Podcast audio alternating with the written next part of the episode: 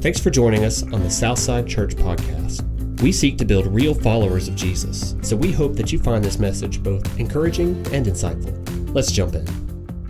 Hello, thanks for joining us today. We're super excited about our time together uh, here. We're, we're talking through a series uh, over the next few days about uh, excuses. Everybody has them. The, the series is actually titled Bring Your Butt to Church. Ironically, I'm joining you over the internet, and you probably aren't sitting in a church. Maybe you'll get an encouragement out of this message today uh, to come and join in a, in a local fellowship, a local church somewhere close to you, and, and be involved in biblical community. I, I believe that's important. But our, our series is, is Bring Your Butt to Church, and, and we really are. We're going to talk about excuses because all of us have them. We all have excuses. We all have reasons. It, it may, we, it's so easy to give them. It's so easy to say, "Man, I'll get to that later." I, man, I'll do that when I get a chance. Oh man, I can't right now. I got a lot going on. I don't have time.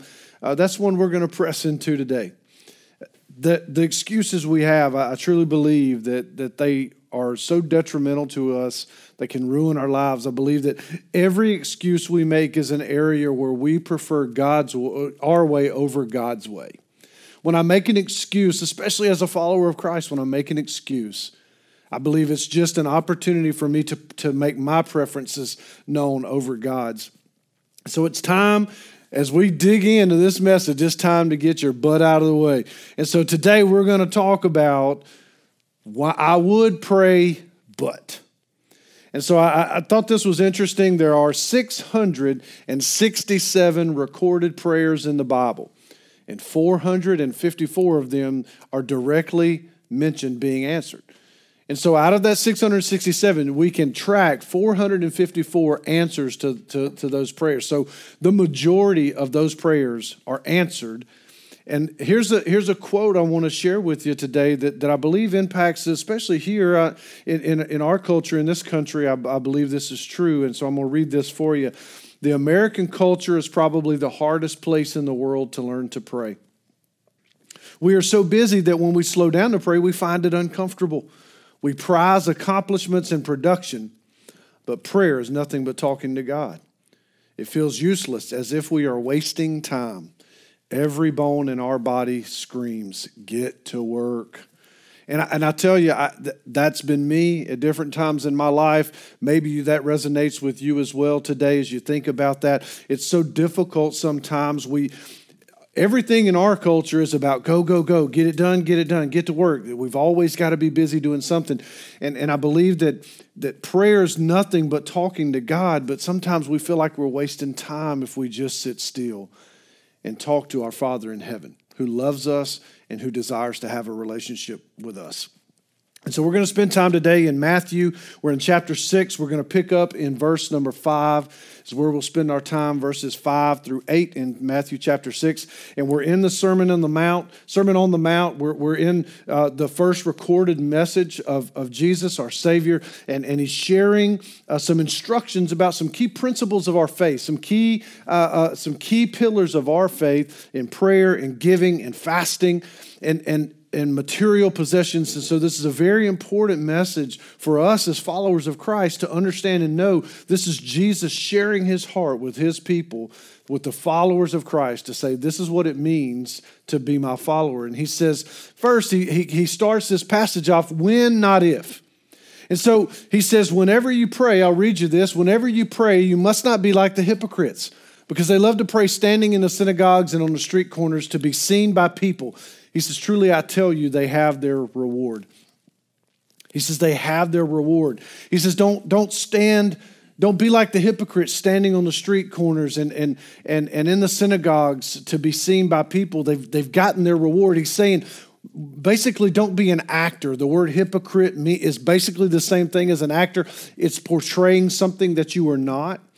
And say, I want you to hear this today. Jesus is not going to change who you pretend to be. I believe it with all my heart that prayer changes our lives because as we interact with and grow in our relationship with Christ and with the Father, and we do that through prayer and through studying His Word, and we, we commune with Him and spend time with Him in private, and we allow His will to take over our lives, and we do the things that He say He tells us that are important to honor Him and to show our love for Him Jesus is not going to change the person you pretend to be. See, it's in bringing your real self to Jesus. That's when you, when you give him the opportunity to work on the real you. That's Jesus assumed, real quick, man, Jesus assumed that his people would be a praying people. Jesus assumed, he says, when you pray, you must not be like the hypocrites. He didn't say if you pray. He didn't say, hey man, if you get around to it, if you if you go down this path, then don't do this or do that. He says, when you pray. And so I don't think it's about if I can make time, I have to make time. He is saying that when I pray, when you pray, this is a command. This is Him, Jesus pouring out His heart to say how important it is to spend time in prayer. And He assumed that His people would be a praying people. But, but as we keep reading, we'll see that this is relational, it's not ritual. This is not about ritualistic prayer. This is about relational communication and connection with the Father. Jesus says, Don't be like the hypocrites and stand outside on the street corner and do all these things to be seen by people. He says, But when you pray, again, when you pray, not if you pray, go into your private room, shut your door, and pray to your Father who is in secret, and your Father who is in secret will reward you. So your father will, will when you spend time with him and, and, you, and you start digging into the fact that this is relational, not ritual. This is not about having a certain place and time, and, and, and man, I, I, it's always this ritualistic thing where it's not personal at all. This is a, a, relational connection to the Father. At Southside Church, we talk about building real followers of Jesus, and this is where real gets relational. You see, we can't do life without Jesus. We can't. We are, we are dependent on him. That's the relational part of our connection to him. Jesus said in John 15, 5, he said, Apart from me, you can do nothing. And so, what Jesus is doing is he's inviting us into a life of depending on our Father in heaven for everything that we need every relational connection, every physical need, everything that we, spiritual connection, everything in our lives from one end to the other. What he's saying is you can be dependent on your Father because he will meet your needs. See, the depth of your relationship, the depth of your relationship relies on the time you invest in it. It's true in marriage. I, my wife and I have been married for, for 24 years, and, and I can tell you that the depth of our relationship is a direct result of the time that we invest in it. I, think for any relationship to grow, you need private space and time together. You, this is about being both personal and specific. If, I think marriage is a great uh, analogy, a great connection to, to, to look at this and, and see what, when, when Christy, my wife, and I, when we were dating, man, or, and, and even when we got married, we, we, we once we had kids, there's some conversations, man, we can talk about with anybody around. At home, in, in our home, there's conversations, we have regular conversations. And, and, and those conversations, they're not unimportant, but they're, they're conversations that the kids, you know, it's, it's okay if they're involved in it.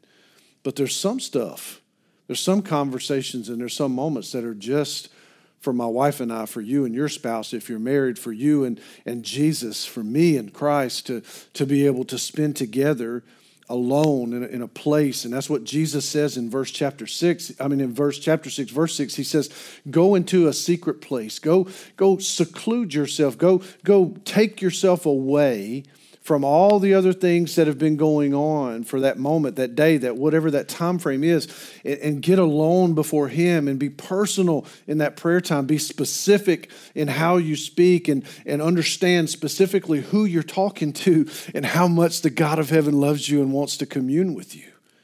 So I, I, I put this question here. How long has it been since you shut the door on the distractions of life and poured out your heart before the Lord? How long has it been? Jesus said, close the door, get, uh, remove, your, remove yourself from the distractions and get alone with the Father. Spend time in prayer to be there, just you and Him, so that you can pour out your heart and be transparent before Him. And He can hear you and He can respond to you in ways that you can't even imagine. Jesus, He continues His message to the people. He says, Don't babble. He says in verse 7, He says, When you pray, don't babble like the Gentiles, since they imagine they'll be heard for their many words. See, they would pray and they would, they, they would have this long uh, uh, repetition of words and they would say these things over and over again. They would ramble and ramble on. And I think what Jesus is saying here is, is, is our words are measured by weight, not by length. Our prayers are measured by weight, not length. Our, our, our prayers are, are measured by, by the context that we, that we put them in, by the, by the heart behind it, not how many we say or the things we say. It's more about the heart behind it and what it means. Am I being tra- transparent? Am I being real? Am I being vulnerable before the God of heaven so that He can see into my heart and we can have fellowship and, and relationship together? So Ecclesiastes, Ecclesiastes chapter 5, verse 2 says, God is in heaven and you're on earth, so therefore let your words be few. And so I, you know, I, I think the more I, the more I get to know someone, the more you get to know somebody, the shorter, the more pointed conversations we can have. My phone calls with my wife, I was talking with a friend today when we were dating. Man, we'd call and talk, and we'd just sit there for hours on end talking on the phone. We just we talked about everything trying to win her heart, trying to woo her over, you know, trying to get her to understand that this was, man, me and her, this was a good thing. And so I would just spend hours and hours on the phone with her. And it's not that once we get married, we quit doing that. We stop. Once you get married, those, those moments don't, don't reduce. You want to increase that. But it, it, it's not about the, the length of our conversations at that point, it's about the weight of them.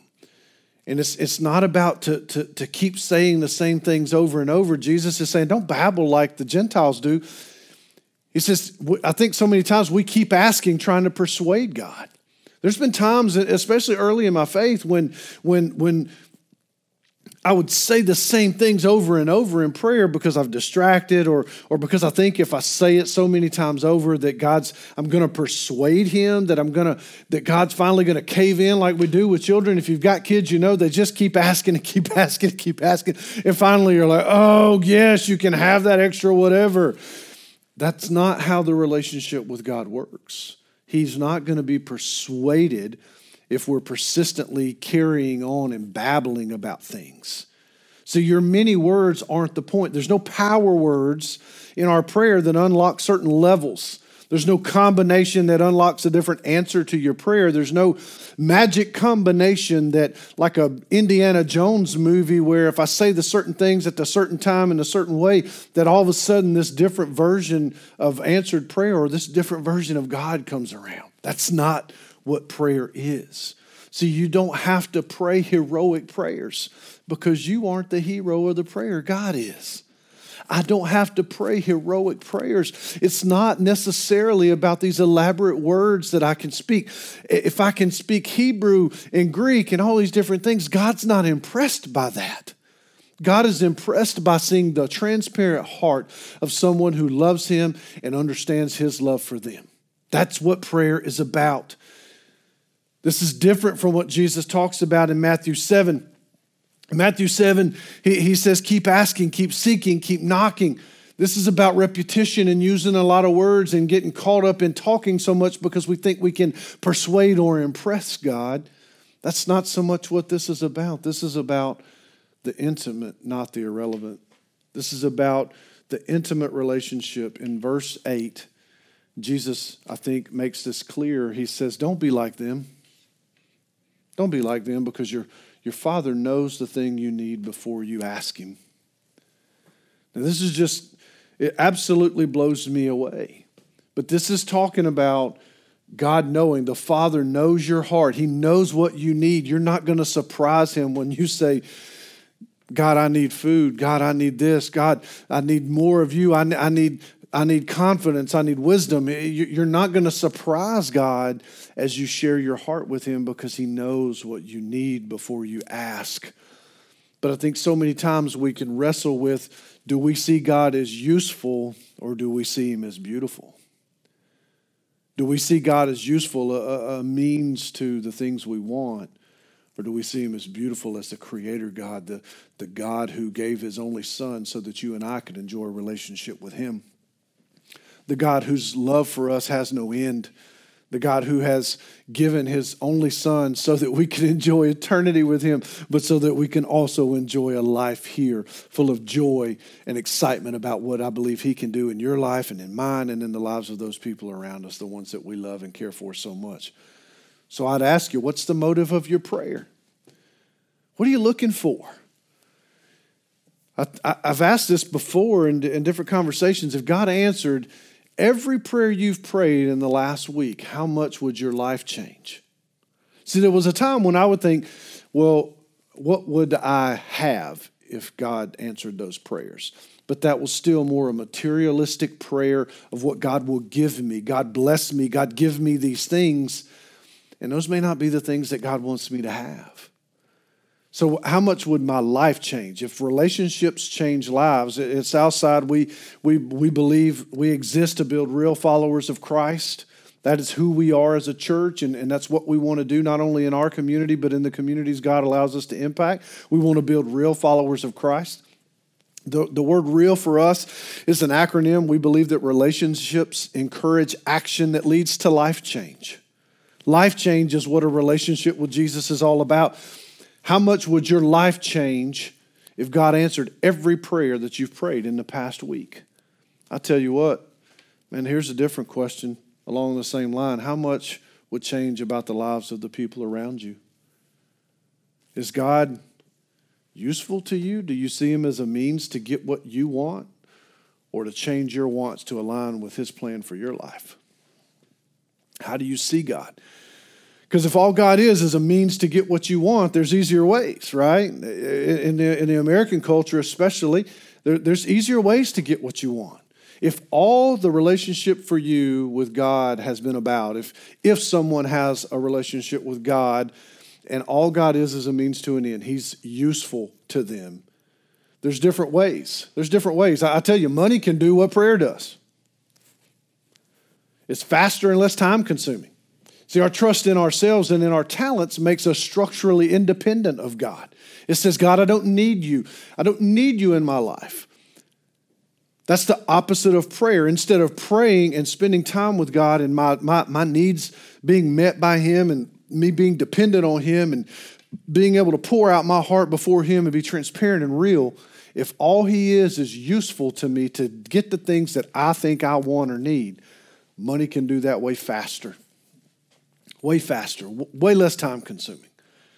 But see, our trust in ourselves and in our talents makes us structurally independent of God. So I think we have to dig into what's our motive? What's our motive for prayer? And we started out in this message, we started out thinking, you know, and asking the question or making the statement rather, I would pray, but, you know, maybe I don't have the time. And we're going to spend time talking about fasting in the next few days, and we're going to spend time digging into how to pray. And this is more why or why, why I don't, why or why not. I would pray, but. Sometimes I think our motive gets in the way. I think our motive gets in the way and we don't know how to ask. We don't know what to ask for. We don't, we, we just start praying and we get lost and distracted, or we say, you know what, I don't understand what it's about, and so I'm just not going to do it. We run from the uncomfortable. And God is asking us to press into that, to, to lean into Him. He hasn't moved. He is immovable. He is there. He is waiting on us as followers of Christ. Once we've said yes to Him, once we've surrendered our heart to His Son, to we've said we've accepted the gift of forgiveness for our sin and the gift of eternal life, then our motive should change to be more generate, generate, regenerated towards His heart and what He wants for us. You see, to figure out how prayer works, we have to surrender our desire for control. I personally believe this is just a personal belief that one, one of, if not the greatest enemy in a relationship with Jesus is idolatry, and it's the idol of self. Either I can do it on my own, independently of God, or God doesn't care, he doesn't worry about this part of my life, or God doesn't see this part of my life. And either way, I'm going to remain in control because I'm important. This is about me. And so many times in, in, in life, it's, it's easy to get caught up in our desire for control, whether that's at home or at work or in the community, uh, even in church, in a, in a, in a setting uh, like church. It's so easy to get caught up in our desire for control rather than relinquishing that control and spending time in private in communication with the Father. Now, this doesn't mean that the only time you pray is when you go behind closed doors. Jesus isn't condemning public prayer. He's not chastising these people for praying in public. He's saying if you're doing it to be seen by other people, if your motive isn't right, then you've gotten what you you've gotten your reward. See, real prayer isn't getting something from God, it's getting more connected to him. And so I want to encourage you today to, to lean into that relationship. If you're a follower of Christ, I want to challenge you today. Just begin today to, to pour your heart out to Him. It doesn't have to be this reciting of some certain words. There's, uh, again, there's no magical combination that you have to say. It's communication and connection with God the Father to say, God, I, I, I, am thankful for who you are. I'm thankful for your word. I'm thankful for salvation. God, I've sinned and I've I've done these things that I know don't don't don't align with your will and and, and don't line up with your spirit. And God, I'd ask for forgiveness in that. God, give me wisdom. Give me, uh, give, give me an opportunity to serve you today, to encourage people. He wants a real conversation with you, just like you would talk to anybody else, and, and pour your heart out to Him and be real, be transparent, and be vulnerable so that you can understand it's not about how much time you spend in prayer, it's about the weight of your prayers.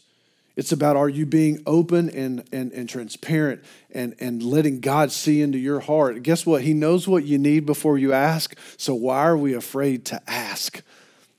God, what, why, if He sees into your heart and He knows, why are we afraid to spill our heart before Him and let Him see the most vulnerable parts of us? I tell you, it's easy when you go into a private room and you shut the door and, and maybe it's in your car, maybe it's on your drive to work and you turn the radio off. I don't know what that moment is for you. I'm just encouraging you. Actually, Jesus is encouraging you to take that moment. Jesus is encouraging you to take that moment uh, of solitude, of, of distraction free, which maybe driving isn't a distraction free environment, but he's, he's challenging and inviting you into a moment where you can be with Him, where you can just open your heart and open your hands and let go of everything and say, God, this is where I am today. I love you. Thank you. Forgive me. Use me. And let me see you go to work in, in my life to conform me more to the image of your son so that you can use me to impact the lives of the people around me. If you don't have a relationship with Jesus, real prayer starts when you pray and ask God to forgive you of your sin by the grace offered through Jesus Christ, his son. That's the first real prayer that I would encourage you to pray. God longs for a relationship with you. If you don't have that relationship with Him, hear me today, friend. There's nowhere you've gone, there's nothing you've done, and there's no place in the world that He can't reach you, that His love won't overwhelm you, and, him, and He won't show Himself strong in your life. You have not gone too far, and you are not unforgivable. He is, his grace is good, and it will cover your life today if you will stop and surrender your heart to Him and ask Christ to forgive you of your sin and to be Lord of your life and to work in and through you so that you can become more like Him each and every day. If you made a decision to do that today, if you want to talk more about that, I'd ask you to click the link and follow the instructions and let us know. We'd love to celebrate with you and be a resource for you as you take this first step in your journey to follow Christ. If you're a mature believer, if we can pray for you or an encourage, be an encouragement for you, I'd encourage you to do the same. Reach out. We'd love to pray for you and encourage you today and help be a resource for you as you move forward in your faith. God bless you guys. We'll see you soon.